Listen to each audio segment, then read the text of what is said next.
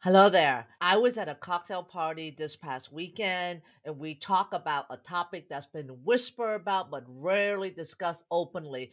We asked men and women about their understanding of sex education. And guess what we discovered? A surprising knowledge gap that you won't believe. Stay tuned and let's uncover the sex education together. This podcast is for you, the modern man. I'm Dr. Ann Truong, your host. I'm an intimate health medical doctor and best-selling author of the book Erectile Dysfunction Fix. I'll do a deep dive into sexual health and performance and how it affects men of all ages and backgrounds. So let's get started and be sure to visit my website at sexualhealthformenpodcast.com for more information and resources from the show. See you on the inside.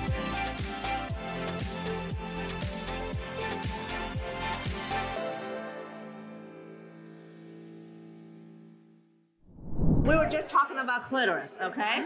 And, and you may know, but I'm gonna ask from a man's perspective how long he thinks the clitoris is, inside, outside. What do you think? You're talking inside and outside. yeah, the whole anatomy part. Well, first of all, you know where it is. Well, first of all, you know where the clitoris is. Where is it? You know where it is? Yeah, I know where it's at. Okay, and what o'clock is it? 12 o'clock or 6 o'clock? Damn. You're getting deep. Depends on which side you're looking at. oh Could be at six, it could be at twelve. Oh, I've been man. both. Oh my god! Oh my Holy god! Let's say she's lying down. Okay. She's That's- lying down that's- face up. We getting live or we just questioning? We're questioning. How many inches time? Five and a half. Five and a half? All right, another guy says five. You guys are close. It's actually four inches. I was closer the first time. Four inches, and it looks like a wishbone. So what you see is just the tip. What's visible at the tip, but it goes on the inside, looks like a wishbone. Like this and split into a V. Exactly like a wishbone. Do you know that? I didn't know that, but now I do. Yeah. So the erogenous zone for a woman is actually all throughout that area of the wishbone. Is it skinny or is it? It looks like a wishbone, like this. Which way does it go? Down. Down. Where's the top? Downward. Where's the top? All right, so I don't know why we're getting so deep into it. So, so let's say where the clitoris is. Where the clitoris, it goes in and then down.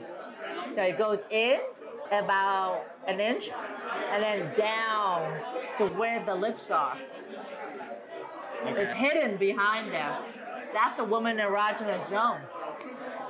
Yeah, that's where the clitoris is behind. Four inches. Looks like a wishbone, exactly like a wishbone. In, down. So what angle is this at? I'm, I'm doing it for the footage.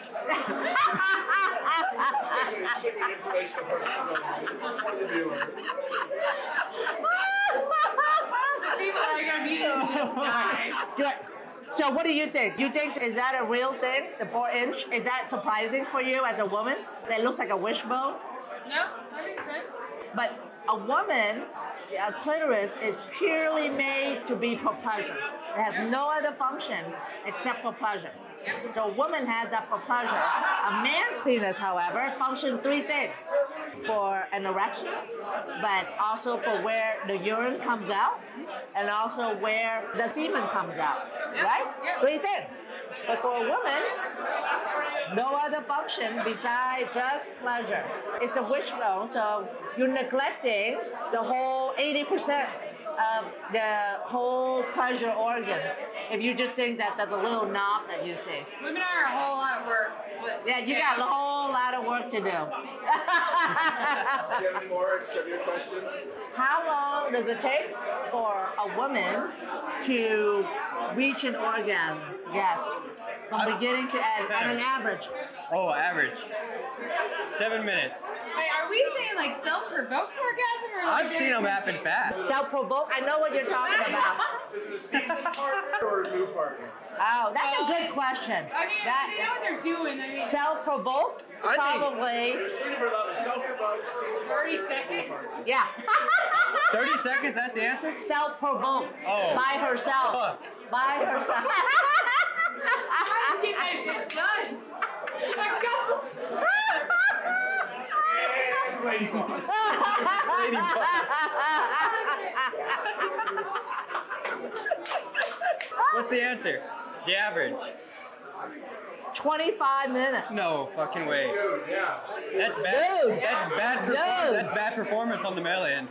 Am I right? 25 minutes. What about? With a partner. 25 minutes. It takes time.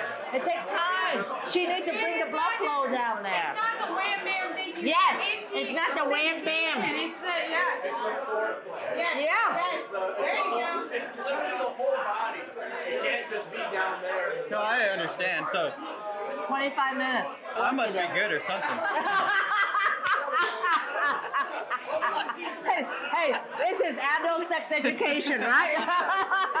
this is what you need to know. This is what you need to know as an adult. This guy is an intelligent guy. We found out that he needs to know a lot about about a woman's body. I'm sure he's a sexual maniac. but don't you agree? There's a lot of things you don't know. Yeah. Isn't that something you can Google? Is not something your partner's gonna tell you? What I will tell you. Because this is what I do. Right? Yeah. I hope you're learning something. I'm learning. 25 minutes. I've got one for you. Okay. Well, they can guess too, but what is the percentage of men that can actually get their woman off? Whoa. No. That's probably like fraction. Why would y'all say fractional? I have another question. Maybe you may know this. What are the percentage of women that can have orgasm through vaginal orgasm? Definitely like less than 30%. Yeah. Yeah. Lower. That's my wife. Lower. she's awesome. Come here, come here. I met It's her. I very met her. minimal. Huh? It's very minimal. Yes, get a number. For what? What percentage of women that has vaginal orgasm? One. Nine percent. Close. Ten. Close. Ten percent. Damn, I'm fucking pretty close out of 100, right? 10%. One off out of 100. That's solid. You hear that? Huh?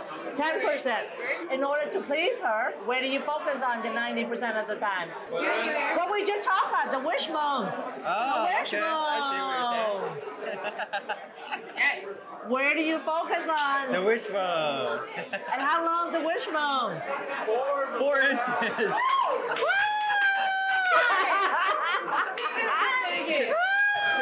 You got an A plus in sex education today.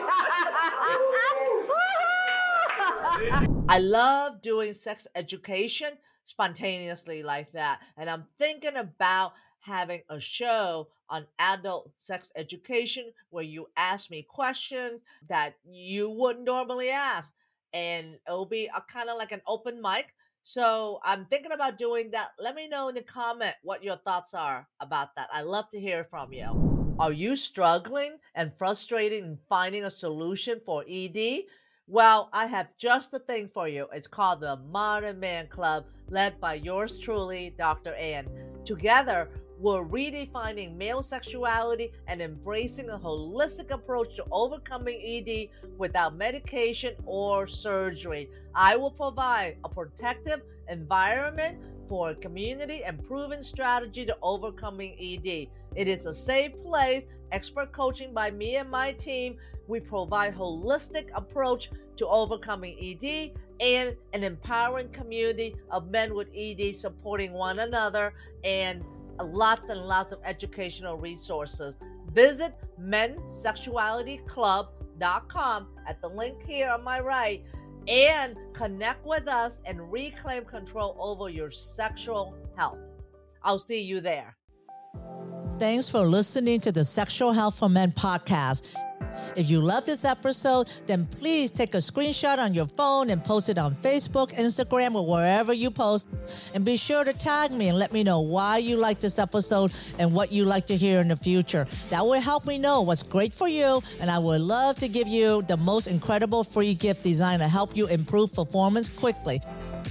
Go to my website at sexualhealthformenpodcast.com to get the book, The Five Common Costly Mistakes Men Make When Facing ED. I would appreciate it if you subscribe, leave a review on Apple Podcasts or wherever you listen, and just know that you can have sexual vitality for life. I appreciate you. Until next time.